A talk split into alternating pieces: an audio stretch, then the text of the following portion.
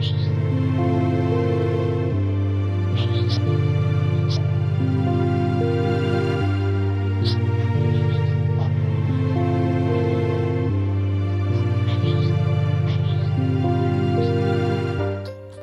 шестая. Кино. Ты киночеловек. У тебя выходит прекрасное кино. Такая проблема, другая проблема, какие-то шероховатости. Это все настолько неважно.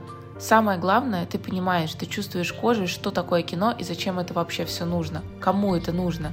Кино, которое тебе нравится, сценаристы, чьи тексты ты примечаешь, сериалы, которые ты любишь, ноль толерантности к клиповой стилю, потоковому просмотру, все твои знания, все твое обоняние в кино – Никогда, никогда не отказывайся от этого не бросай.